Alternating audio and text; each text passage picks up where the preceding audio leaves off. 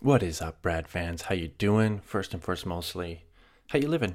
How you doing? I hope you're all well. Thank you so much for being here. Second of all, let me just quickly apologize for the delay in getting these uh, episodes out. I know it's been a while.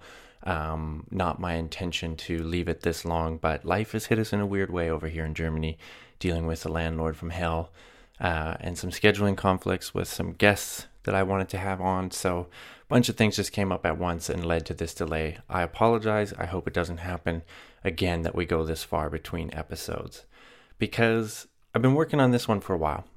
Uh, and it all started with me getting called a shill the other day. Can you believe it? You know, this guy even called me a leech.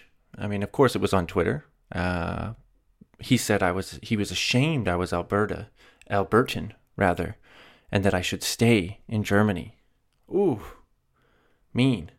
I mean, hilarious. But yeah, mean. Kind of a harsh thing to say to someone you don't know and who you have no idea what their motiva- motivations are or what their financials are. I mean, newsflash, I don't make a ton of money. So I could actually really use some of this alleged shill money that's flying around. But anyway, this young fella, I say young, he looked about my age. You know, I did the cursory amount of research on the dude's profile to determine if he was a bot. I don't believe he is. But anyway, this young fellow, this learned and eloquent individual, said all these mean things to me because I had the audacity to write a news summary about a story, sorry, not even a story, about a study that concluded the deworming drug ivermectin does nothing for COVID 19 patients. Can you believe it? That that that alone uh, entitles me to be called a leech. Um, some of you may have heard of this drug, as this guy did in the context of the pandemic, uh, and this guy is obviously way down down a wormhole, pun intended, uh, because he was, like I said, angry about this specific article I wrote, which. I was I was asked to and yes paid to write by a medical news site that I work for regularly, um, we we summarize uh, randomized control trials and other clinical studies and stuff, uh, and the audience is doctors, you know, doctors and healthcare professionals. So these are not articles I tweet about. They're not uh, something I, I throw out there to you know fans of this show or people who have followed some of the work that I've done for like more popular science magazines. This is not it. This is really boring stuff written in a very technical, straightforward manner so this guy, the fact that this guy found it speaks to his internet behavior and that he felt the need to come at me speaks to how sad this use of the internet is. Because let's be real, unless you're a farmer, I mean, he may well be, or you're someone concerned with parasitic infections in developing nations, you really don't need to know a gosh darn thing about ivermectin. Now, of course, the pandemic has changed what info has become relevant to us, and unfortunately thrust these things like ivermectin, hydroxychloroquine, graphs, modeling, all of these things into our everyday lives and conversations. And I get it. It's scary. We all want the info on how to be safe. And listen, we can find lots of fault with communications or policy or how this whole thing was dealt with, whatever. I've got time all day to talk about that. But the fact that people like young Kevin here, my Twitter antagonizer, the fact that they have become evangelicized to an anti parasitic drug, it's too much. You know, unless he's getting shill money from an ivermectin producer, then all the power to you, bud. I mean, I guess it's kind of hypocritical to call me a shill if you're shilling, but I don't know. If he isn't getting the shilling money, though, then my message to him would be slow down, dude. Spend some time with what looks like in your profile pic to be your family. Relax. Is there a global conspiracy to keep ivermectin from us and get us all sick from COVID 19? Probably not. But the good thing about this situation is that it gives us a chance to talk about the scientific process, which is something that I try to do often but it's difficult to weave into a compelling story about scientific discovery. You know, to talk about the nuts and bolts of clinical trials and and all of these things. But it's important not to forget that science is a method, not a thing or a machine that just spits out results. It's a method by which bits of data are generated and then which, if they hold to scrutiny over time, can begin to form foundations for theories and explanations how the world works, or what drugs work and which ones don't. And that's what I want to talk about today the process of how we determine a drug treatment works, why we have this process, and hopefully along the way, authors offer some insight as to how to sift through all of the info that's good and bad that exists in the internet so that we don't end up uh, wasting our time on Twitter attacking people about the benefits of ivermectin and whether there's a global conspiracy by Big Pharma or the WHO or whoever to keep this from us. So well done, Kevin. Kevin from Twitter. You got some airtime. And you gave me the inspiration for this episode. And for that, I guess I owe you a beer. And speaking of beer, you can donate beer to the show by going to our website, twobradforyou.wordpress.com. We've set up a donations page. I talked about it before. It's a, a, buy me a coffee page, but we'll use it for beer. Let's be honest. Uh, and we've already received several donations, and for that, I want to thank you. Thank you, people, for for doing that. Uh, we received donations from Van Daryl Dawn on Twitter. Thank you for the Father's Day message uh, and for your donation. I've received donations from M. Easton, Measton on Instagram. If you're looking for quality woodworking or framing, or you're just interested in that kind of stuff, follow M. Easton on Instagram. He's in the Calgary area and he actually does really great work. This is not a paid uh, promotion. Uh, I know these people, they were kind enough to donate to my show, uh, so I want to give a shout out as to what they do. We also received a donation from R Guitars, also in Calgary uh, and also on Instagram at our guitars. If you have a stringed instrument that needs any kind of repair or love or tune up or anything, check out our guitars. Probably the best guitar shop in, in Calgary right now. No, not strike probably from that. The best guitar shop in Calgary uh, and area right now. Uh, I know there's a few other donations that uh, were were sent in to people that aren't on social media, so I don't want to blow up those people's uh, privacy. But I want to say thank you to everyone that has sent in a donation uh, to the show. It means a lot, and I feel really bad that it took a long time to get a new episode out when when people are are kind enough to donate, showing that they want some content. So, my apologies for that. Also, on our website, twobradforyou.wordpress.com, you can find links to follow the show, to subscribe to the show on basically any podcast provider that you may use. You can comment there. You can also find uh, a link to our voicemail page, which is uh, speakpipe.com slash twobradforyou. But you don't have to worry about that. All you got to worry about is going to twobradforyou.wordpress.com. Everything you need is there go to that one spot. You can find links to our Twitter and Instagram at 2brad4you, where you can also send us a message. Beyond your donations, I ask for your thoughts, your questions, your feedback. I want to hear from you. I want to incorporate that into the show. So please do get in touch uh, with whatever it is you want to talk about. All right, with that, let's turn back to the ivermectin COVID 19 pandemic kerfuffle.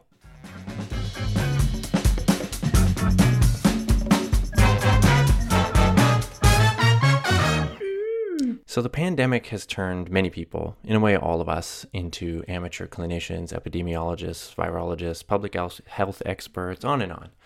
But, you know, very few of us actually have training in these topics, uh, let alone training in basic research how to conduct an experiment or a clinical trial, what makes one study more convincing than another.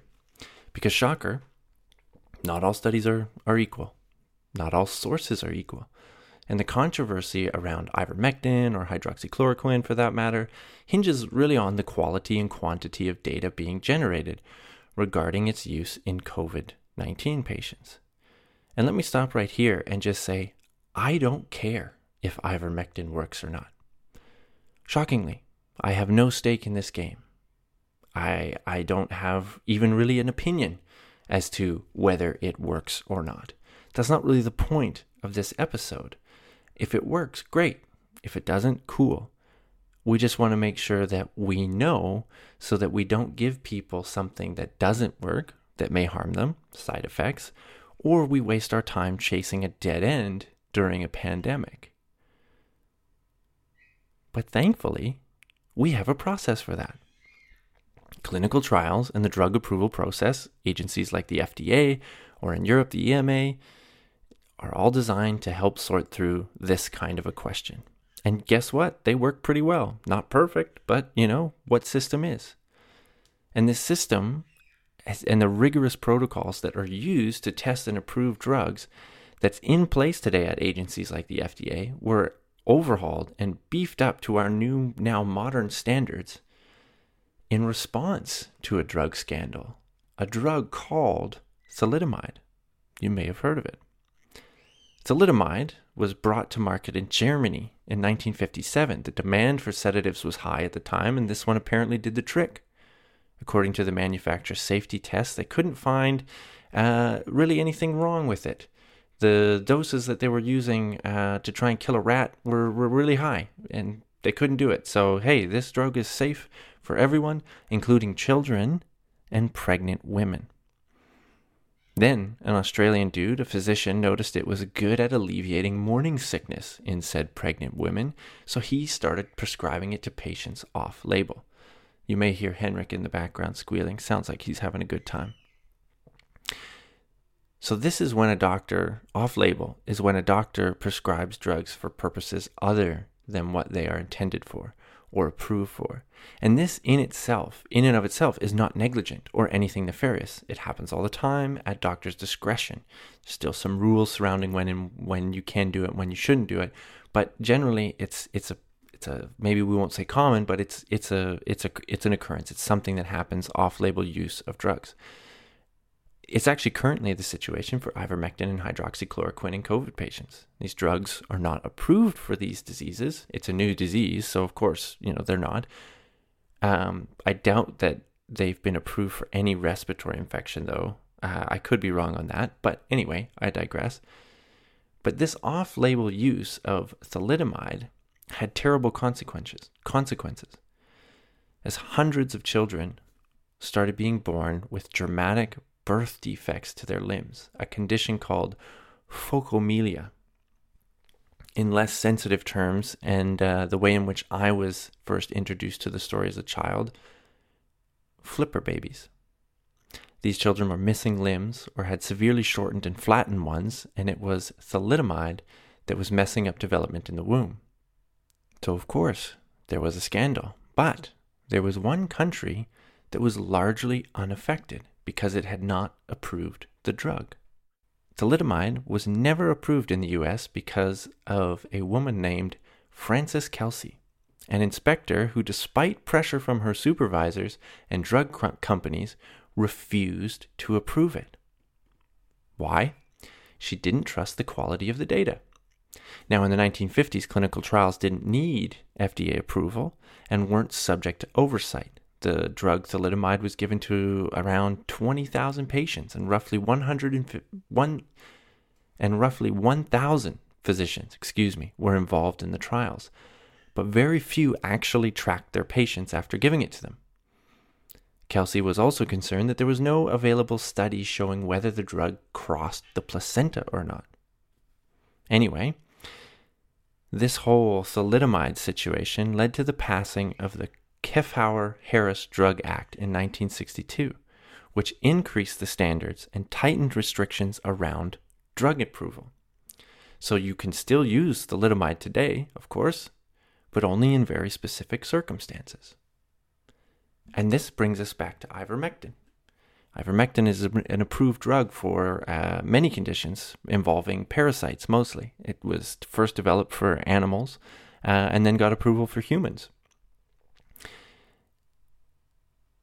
So now guys like Kevin will tell you that ivermectin isn't getting approved for COVID 19 because of a conspiracy between Big Pharma, the lovely catch all unspecific boogeyman, and the WHO or the government or Epstein or I don't know. But how does he come to this conclusion? Well, there are studies. There are studies. Look at the studies showing that it works. Never mind that I wrote about a study that said it didn't work. Uh, Kevin was apparently well versed enough in clinical trial design to decide that the study opposing his viewpoint was flawed and therefore not real. And you know, let's be perfectly honest, all studies have flaws. And for almost every issue, there will be some studies that say one thing and others that say the opposite. Remember, science is a method of generating data that needs to be put into context with other data. And importantly, the context of when, where, and how the study was done. So, very quickly, for those who don't know, and a refresher for everyone else, the gold standard of an individual study is the randomized control trial. You take a group of patients who are as similar as possible so that comparisons between them, you know, make sense. It doesn't make sense to compare 80 year old people with cancer to healthy 20 year olds. And then you randomly assign these people to receive one treatment versus another, or a treatment versus a placebo. Then you see what happens. People from both groups will get better, and people from both groups won't.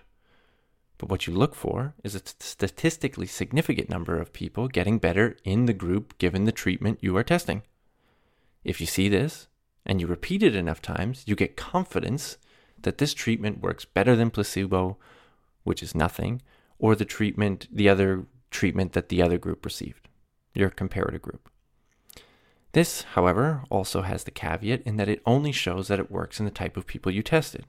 So you would have to increase the sample size of patients and include more and more diverse people, uh, diverse in age, health history, ethnicity, all that before you could broadly say that a drug works.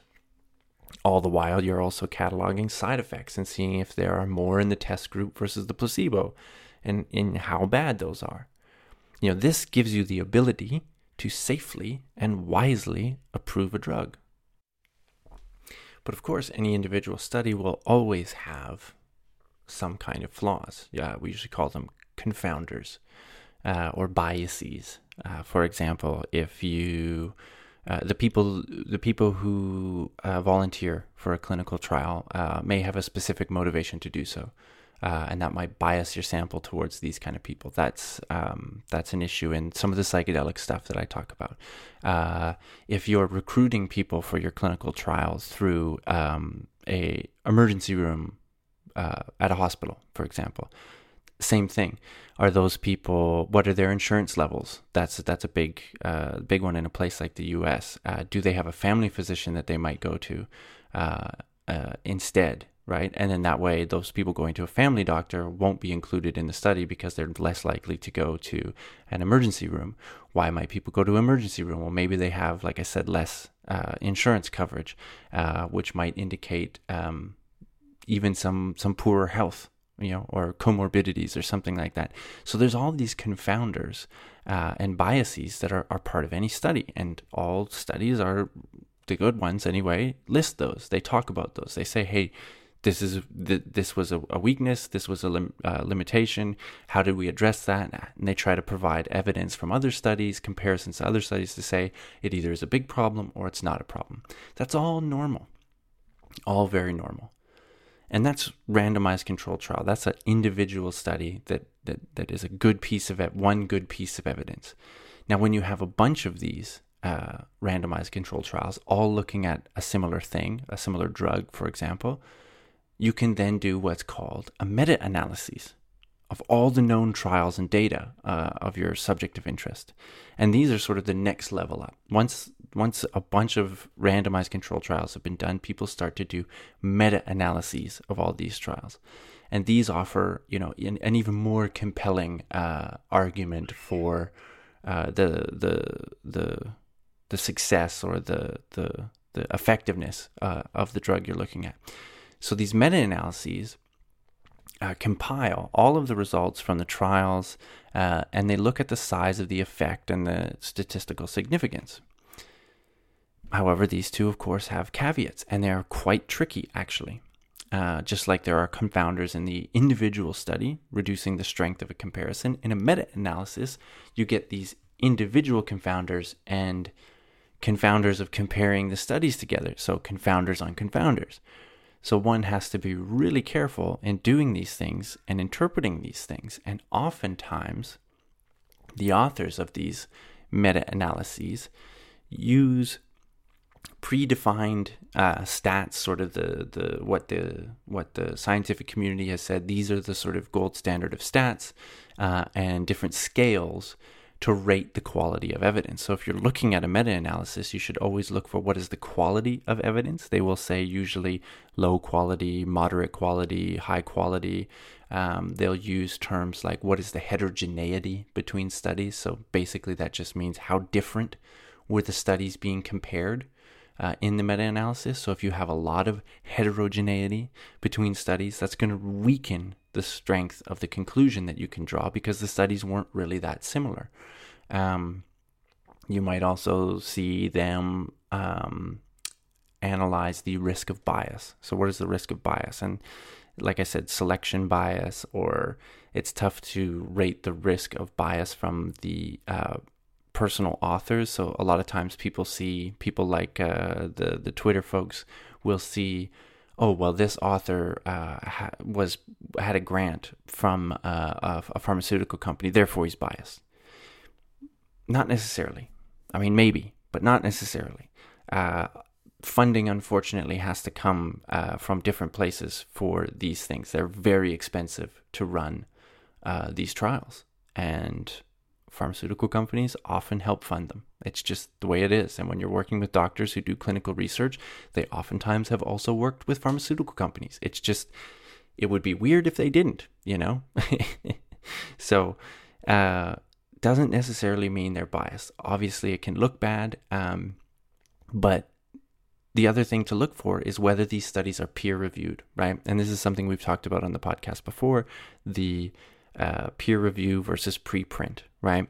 So when a study has gone through peer review, it has been reviewed by other experts in the field and deemed of a certain quality to be published in said scientific journal. So if there was major biases uh, by by by someone working from a pharmaceutical company, then the data wouldn't be of good quality, right? Uh, and that would be found out in the peer review process you know so there's there's checks here. It's not like just because someone has an affiliation with a pharmaceutical company therefore they're lying about the the the stats that come. They still have to show their work. They still have to show the numbers behind how they got to what they got to. So there's that. Now a preprint hasn't gone through those check processes yet. So we need to be wary when we look at preprints so when it comes to ivermectin that was my my my bit on the the how the science works, how you do the science, and this is all what's required uh, in order to uh, get a drug approved. The approval bodies will look at the meta analyses, the individual trials, uh, what types of studies have been done uh, in order to then grant approval for this a drug, any drug, for a specific condition. So, yes, when it comes to ivermectin and COVID, yes, there are studies.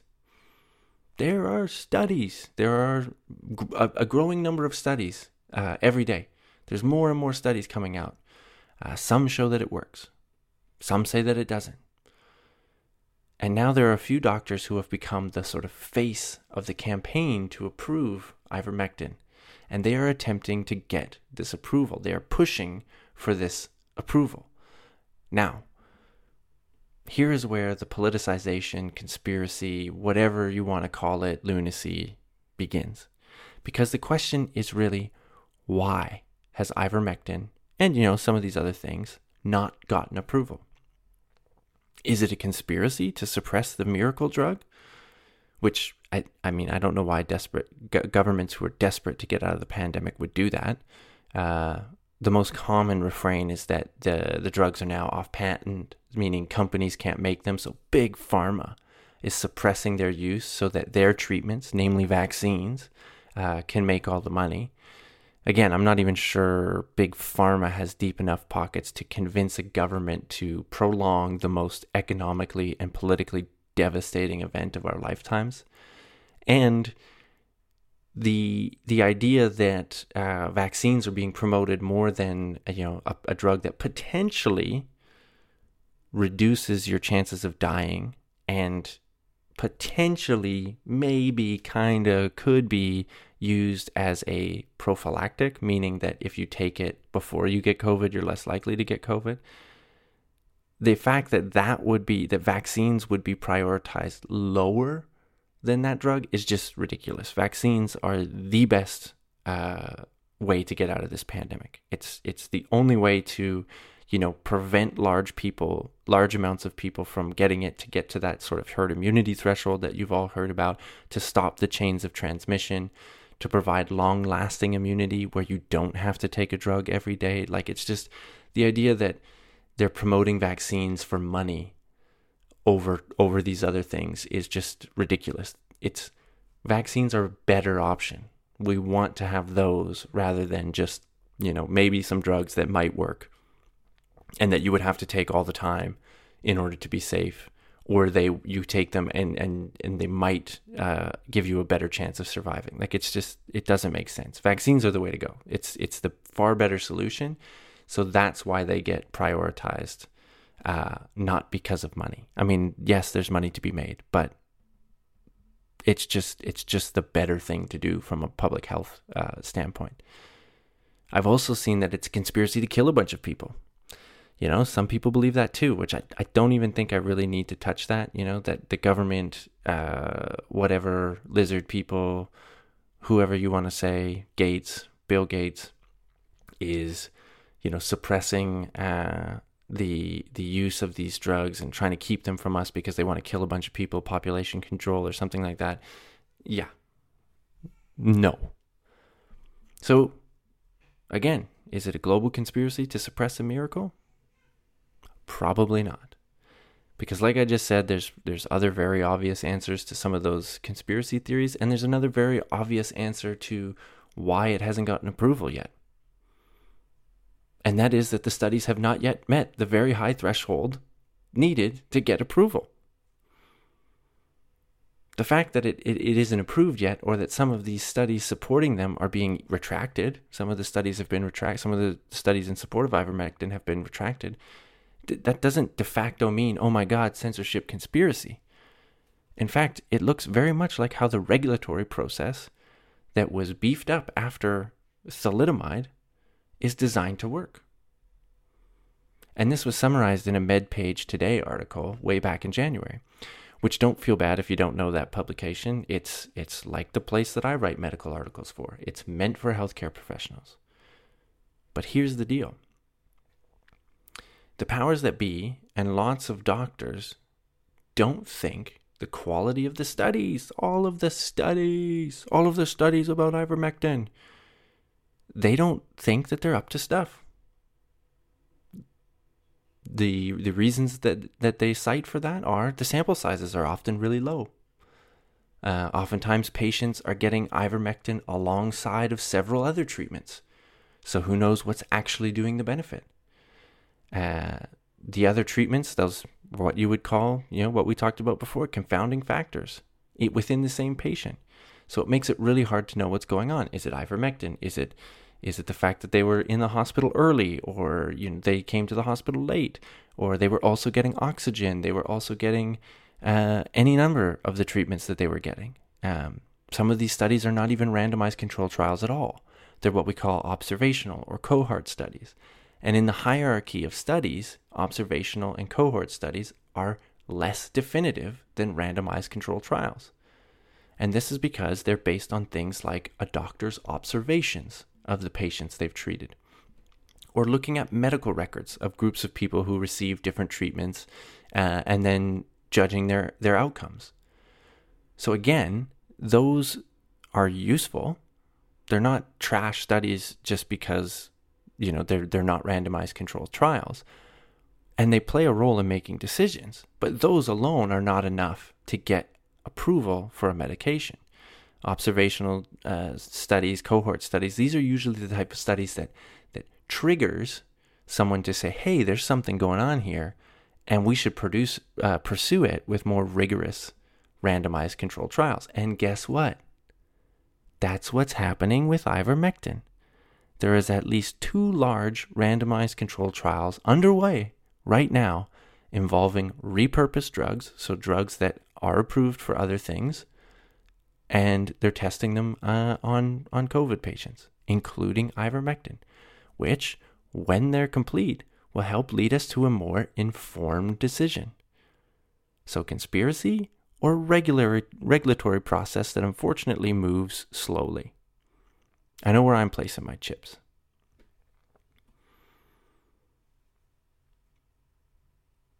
So, within the context of knowing how and why we have a regulatory process, this lack of approval looks way less sinister. Now, we can argue about the process all day. That's constructive. For example, some of the doctors uh, that are pushing for ivermectin say we don't have time in a pandemic to wait for approval, or they say it wouldn't be ethical for us to run a randomized controlled trial uh, knowing what we know about ivermectin the idea there being that it wouldn't be fair to or ethical to give a placebo to somebody uh, who is suffering from COVID 19 when ivermectin is so, in their mind, uh, effective at treating the disease. But the thing is, the data doesn't show that yet. The data doesn't show that yet. There's signs that it could be what they say it is, but you can't. Do we really want uh, the approval process to be you know shortened and uh, you know maybe corners cut because you know we're in this stressful situation of a pandemic. And then just based on a couple doctors who say that it works I, I don't know. I mean again this is where we could have the discussion. You know what should it get emergency use approval or not? Does it need to get full approval or should we just sort of go through the emergency use approval, which yes does shorten the the amount and the amount of time it takes and the amount of data needed um, to get something approved in an emergency. That's a question. That's a conversation we can have. Ivermectin has a history of use in people, so we know a lot more about the harms. We know uh, what what kind of dosages you should and shouldn't take. Uh, but there's also data out there that's showing that it doesn't work for COVID uh, if we if we abandon the regulatory process and just put your hopes in something uh, because you know some signs say that it might work, you could end up giving a bunch of people a useless drug that even though we know a lot about the side effects, it still has side effects. Uh, but also, they're not going to get any benefit. So it's all risk, no reward. Uh, unfortunately, the situation in Brazil was kind of a uh, an example of this. Uh, the outbreak in Manaus that was really bad. Uh, it was either late 2020 or earlier this year. The government there, say what you will about them, decided to um, prioritize these sort of unproven, unapproved uh, batches of drugs and give them to people or encourage people to take those rather than sort of um, implement, you know, tried and true uh, social distancing measures or shutdowns of public places and uh, you know stocking up on things like oxygen and stuff like this. And it went really badly. A lot of people got sick, which is also again not a definitive uh, study, but you could look at say an observational study or probably a um, a cohort study, a retrospective cohort study, and say, well, did did that group of drugs that they were they were giving people in Manaus did it work or not? They still had a really large outbreak, so it doesn't look like it did much. And there was um, reports of people getting you know liver disease from taking too much drugs because they were just like this is you know this drug's going to protect me it's going to it's going to it's going to prevent me from getting covid uh, and then they take take a lot of it and and get sick so there's also the argument that, that doing that uh, leads to a false sense of security. You tell people, oh, just take these drugs and you're fine, you know, uh, and that they will do, then they might behave in more risky ways, uh, not wear masks, that kind of thing. I mean, maybe that's a bit of a shaky argument for me as well, but it's one, it's an argument. So that's really the question. That's what, that's where we should be focusing our attention is what is is the approval process too stringent in a case like this or not? You know, not conspiracy to get big pharma to sell all their vaccines.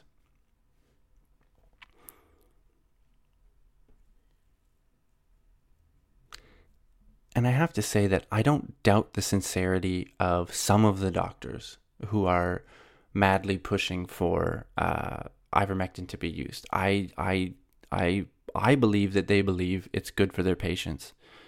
Uh, but the fact remains that this is just like your opinion, man. The powers that be, for better or for worse, have said that the data is not enough.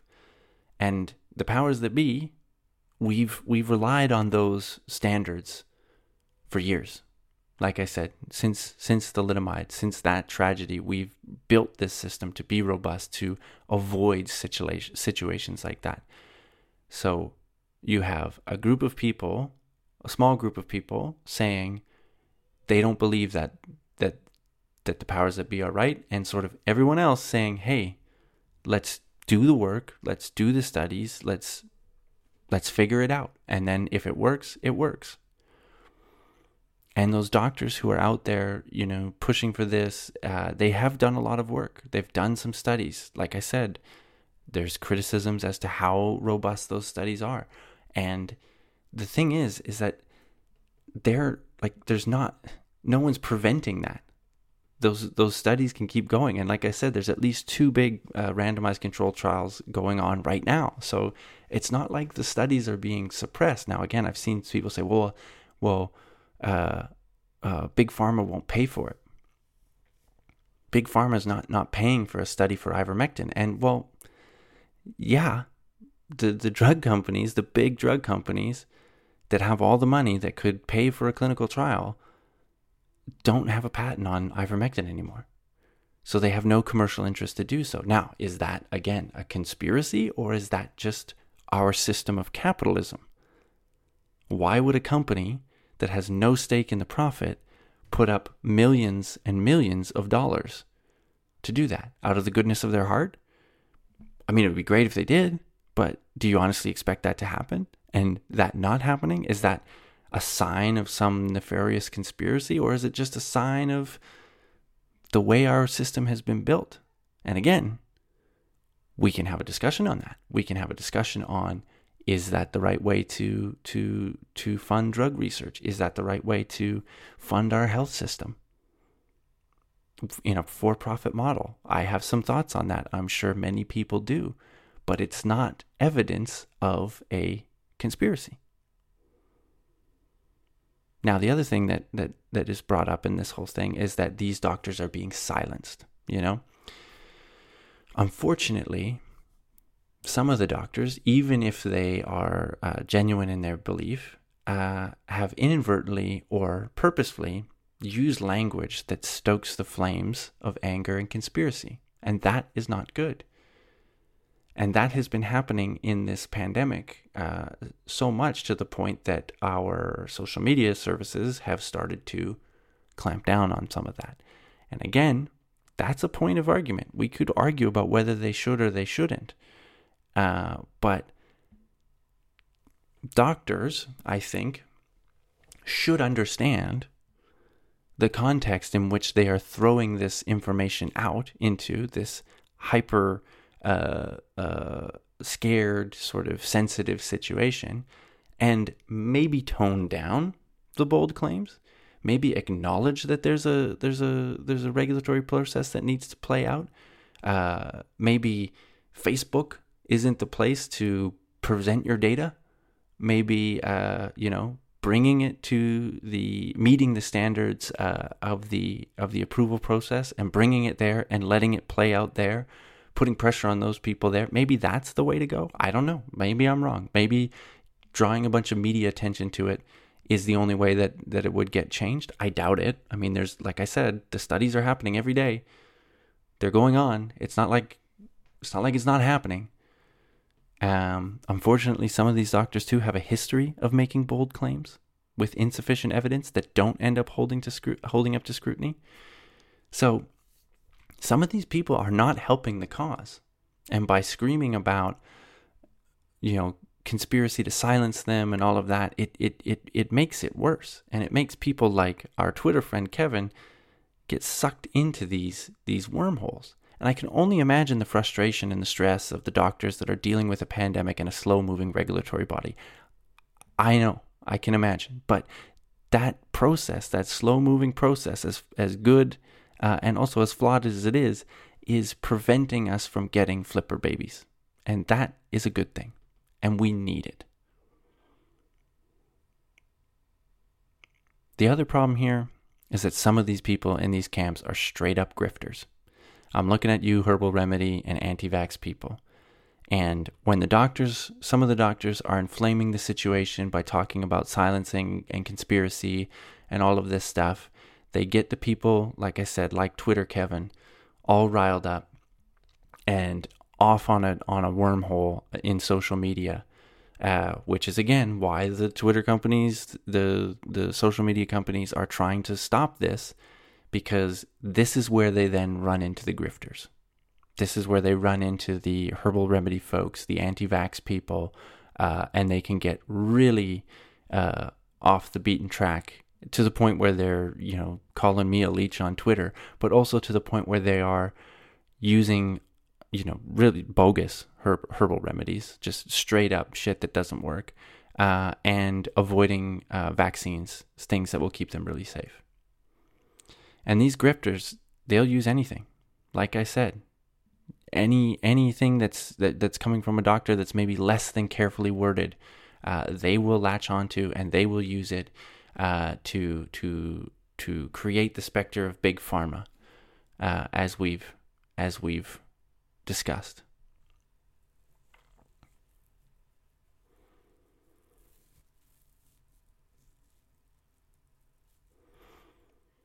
And this is what the grifters want. They want you to be distracted.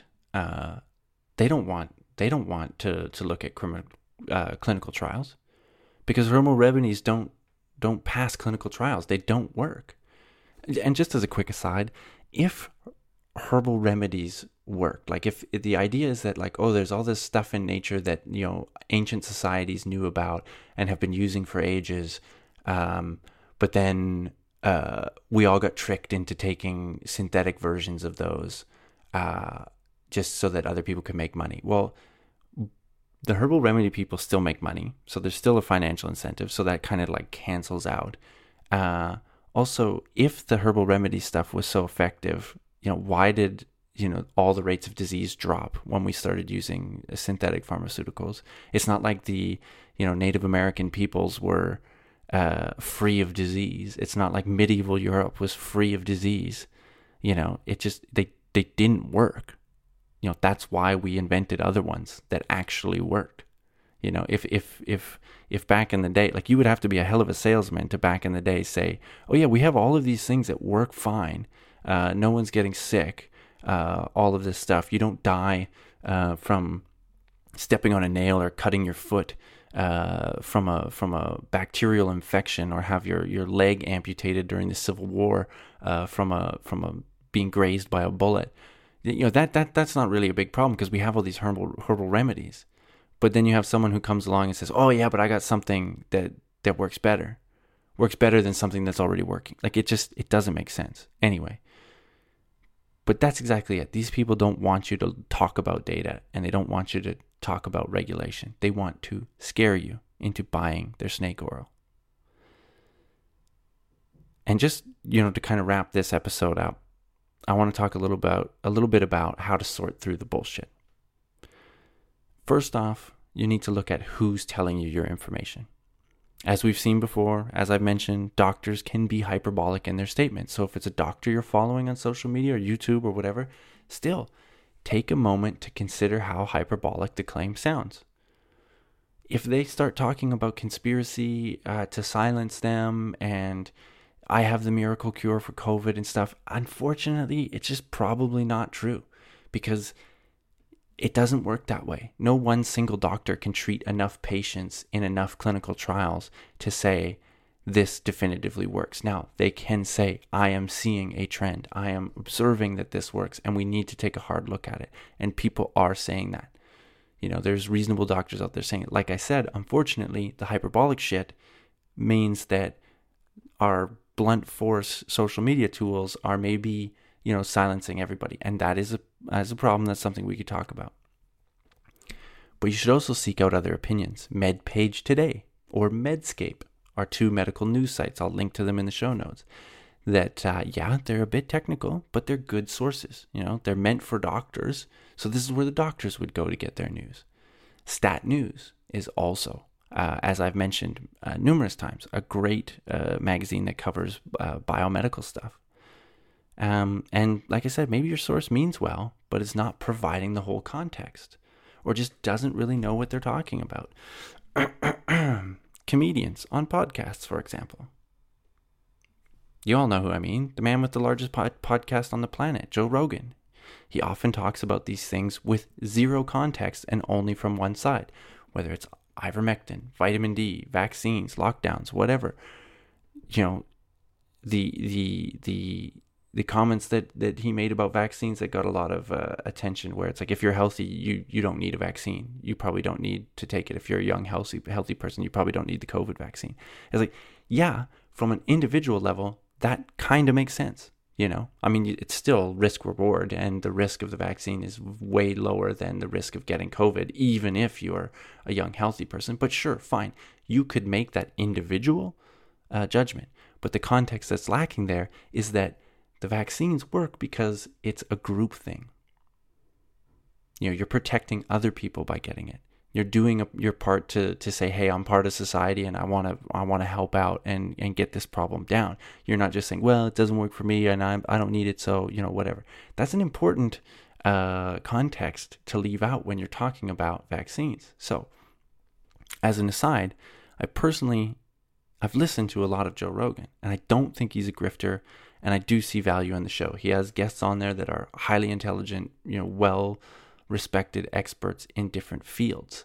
Um, but don't get your medical advice from Joe's opinion because that's what it is. It's opinion. And yeah, he's kind of a well read guy that knows a lot and talks to a lot of people, but the fact that like i said he can leave out this very important context and things and and and and just present this you know the other one i saw was the lockdowns uh, in canada in this church oh he's the canadian police sent all of these uh, uh, like 200 officers to close down this church it's like well yeah but that church had been violating the public health orders for months like throwing it in the face of of the authorities they were given ample ample uh, opportunities to comply with the rules without it coming to this.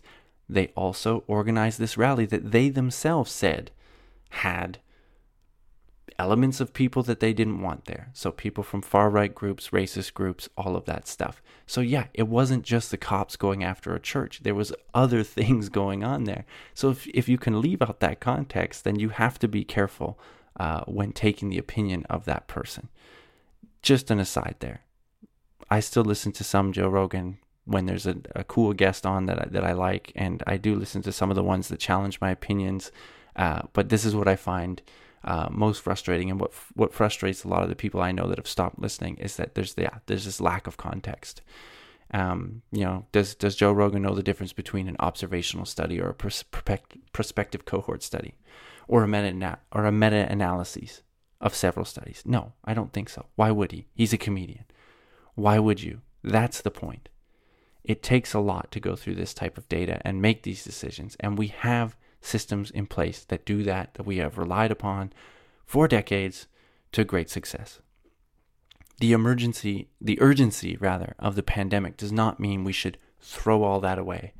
It has heightened emotions and, along with other factors, brought a lot of tension and mistrust to our daily lives, but we should try and prevent our babies from ending up in the gutter along with the bathwater, if you know what I mean. And finally, when you're reading something online, just do a little bit of research as to what the site or the publication is. Are you reading something from Big Herbal? You know, what might their stake be? We talk about Big Pharma. What about Big Herbal? It's also a billion dollar industry. Herbal remedies and vitamins and the rest of it. So, what might their stake be? They like to present themselves as this sort of like mom and pop, back to the earth, nature sort of small thing, but it's not. It's a huge industry, and they have a lot of financial incentive because they're not they're not burdened by the regulatory process because they don't do it. So, are you reading something from from a publication or a company that does that? Are you reading something from someone who has a history of, of grifting? Does the article even have an author? If there isn't, if there's no what we call byline at the top of the piece, could indicate that no one wants to stake their reputation on the piece. And always, always, click on the links to the studies that these websites cite or make claims about. I've talked about this before when, again, the miracle cure herbal people purposefully misrepresent data or just straight up lie. And they'll put a link, but most people don't click on the link. So you just think, oh, well, they linked to it. So then it, it must be it. Uh, they can, they can, it makes it look like, yeah, there's a citation, uh, makes it look legit. And then you click on the link and it's either dead or it goes to something unrelated or obviously uncredible.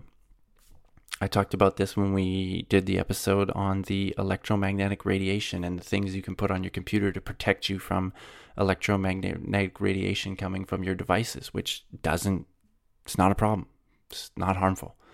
Uh, there's a bunch of bogus links in the in the ad that was sent to me from that.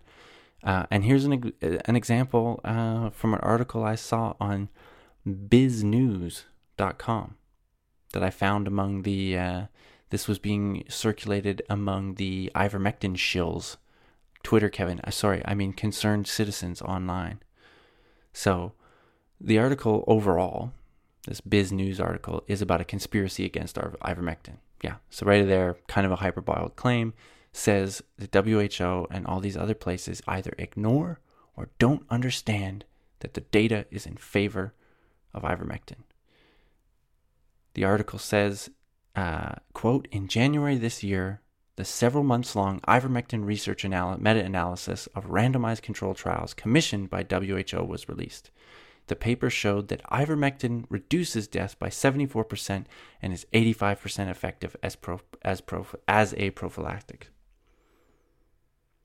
Now, you click on the link associated with this, and it brings you to a government page called clinicaltrials.com. This is a page where you can see all of the registered clinical trials and find about find out about their design, the status of the trial, the funding, uh, all of that. The study that this link brings you to, though, does not have any published results yet, and does not anywhere say that ivermectin reduces death by the percentages claimed. It says there are no results yet posted and that the trial ended on March 15th. So I'm assuming we will eventually see the results, but I can't find the figure of where they're getting the 74 to 85% number. Not a good look for biznews.com. The article goes on to say, quote, the trial leader, Dr. Andrew Hill, was on Zoom meetings saying that governments should secure, should secure their source before demand outstrips supply and that it would be immoral not to roll it out, end quote. Now, believe it or not, Andrew Hill is not listed as an author anywhere I can see on the clinicaltrials.gov page. The trial is being run in Argentina, and there is no Andrew Hill in the contact details anywhere. Now, they have a link on the name Andrew Hill, and if we click on that, we do get a meta analysis. I'm assuming the one that they were originally talking about, uh, which says that in the trials included, there was a 75% reduction in mortality. But let's put that number in context. This meta analysis has not been peer reviewed. Therefore, it has not been checked. The website hosting this preprint itself has the disclaimer that says, quote, this is a preprint, a preliminary version of a man- manuscript that has not completed peer review at a journal. Research Square, that's the website hosting it, does not conduct peer review prior to posting preprints. The posting of a preprint on this server should not be interpreted as an endorsement of its validity or suitability for dissemination as established information or for guiding clinical practice. Pretty big bit of uh, context that Biz News decided to leave out. Uh, if we look a little closer at the abstract of this analysis, meta analysis, which is the summary of the paper, um, and it's written by the by the very authors of the paper. So it's not like this is now the website that I just quoted saying, "Hey, we don't take responsibility for what this is." This is the words of the authors of the meta-analysis. It says, "quote Many studies included were not peer-reviewed, and meta-analyses are prone to confounding issues. Ivermectin should be validated in larger, appropriately controlled randomized trials before the results are sufficient for review by regulatory authorities. Boom. There you go. They said themselves the studies they included in their meta analysis were not peer reviewed. Therefore, we cannot, they, they have a, a mark against them in terms of their validity or the, the robustness of their data. They acknowledge that meta analyses are prone to confounding issues, and ivermectin should be validated in larger, more appropriate trials before the re- regulatory authorities review them. Which, guess what, is happening. And guess what? It's slow process. It's a slow process. And that's what this whole podcast is about. So, after applying some context to a 75% figure and all of this shoddy interpretation around it by biznews.com, it seems less likely that there is a conspiracy against ivermectin and that there is simply not enough data yet. Now, I just saw the other day uh, uh, from this group of doctors, they're called like the Frontline Care COVID something. Uh, they tweeted about another meta analysis that has been done uh, that said there is moderate quality of evidence that uh, ivermectin, uh, when given to COVID patients, um, reduces the chances of death. That is a good sign. Like I said, if ivermectin works, great. I am not saying, you know, I'm against looking at ivermectin. The point is, it's being looked at. It's being looked at, and it's and the process is slow. And the process is slow, and and and the bars are set high because we've had historical failures in this arena before, and it is a very important arena to get right. Otherwise, yes, we end up with thalidomide tragedies. So, I know everyone's scared. I know uh, tensions are running high, but this stuff is in no way uh, political and shouldn't be political, and it's becoming politicized, and that is the problem. That is the point of this podcast: is to try and separate the bullshit from what is actually going on uh, and and to say that we shouldn't dismantle and and and totally circumvent the the systems that we have put in place to protect us against fraudulent claims about drugs and just the dangerous side effects and consequences of of drugs and vaccines.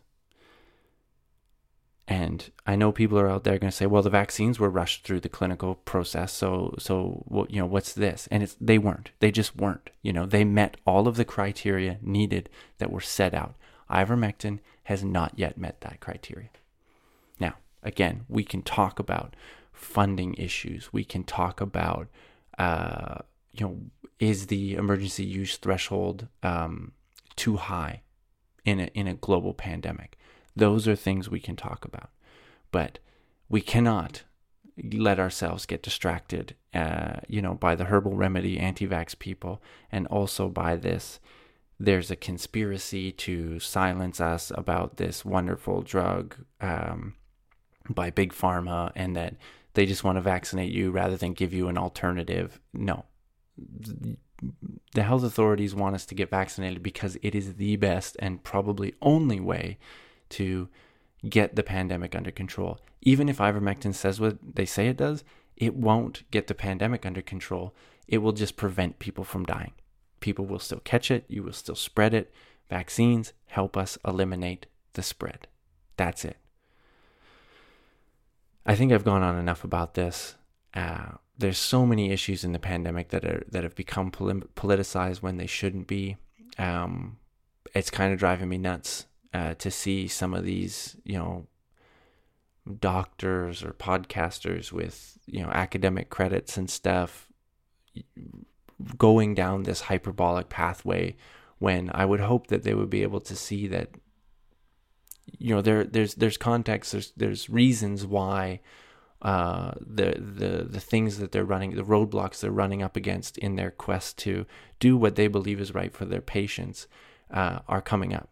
And it's not it doesn't have to be a hyperbolic conspiracy from big tech big pharma whatever. It's it's the process. It's the way it goes.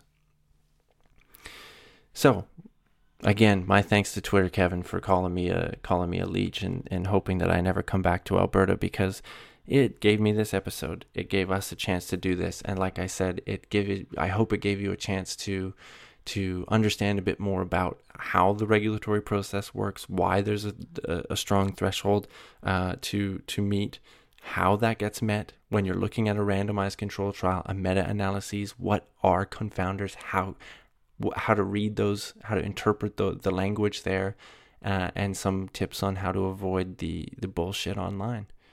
So, with that, I'll end it. Uh, thank you so much for listening. Uh, I love you guys. If you want to donate to the show, go to toobadforyou.wordpress.com. There's a link to our Buy Me a Coffee page. I may buy coffee, I'll probably buy beer. Actually, the donations go to keeping the lights on, website hosting, uh, hosting of the episodes, all that kind of stuff. It helps out. Um, too bad for you wordpress.com also has uh, our email address you can write us a message our voicemail box you can leave us a voicemail uh, our Twitter and Instagram pages. You can follow us or and DM me uh, on there. I want to hear what you guys are thinking. I want to hear your reaction to this episode. I want to hear your questions if you have any questions.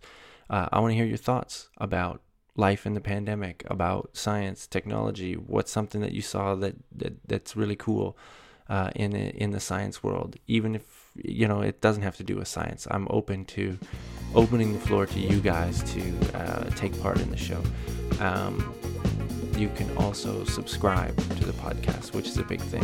Uh, subscribe to the podcast, never miss an episode. Uh, it helps get us more visibility. Uh, if you do that, it helps if you leave a comment uh, wherever you're getting your podcast. Really appreciate it. Thank you so much, people. Hope this was helpful, and I'm doing my best to make sure that we don't go so long between episodes. Thank you, people. Thank you for listening. We'll catch you next time.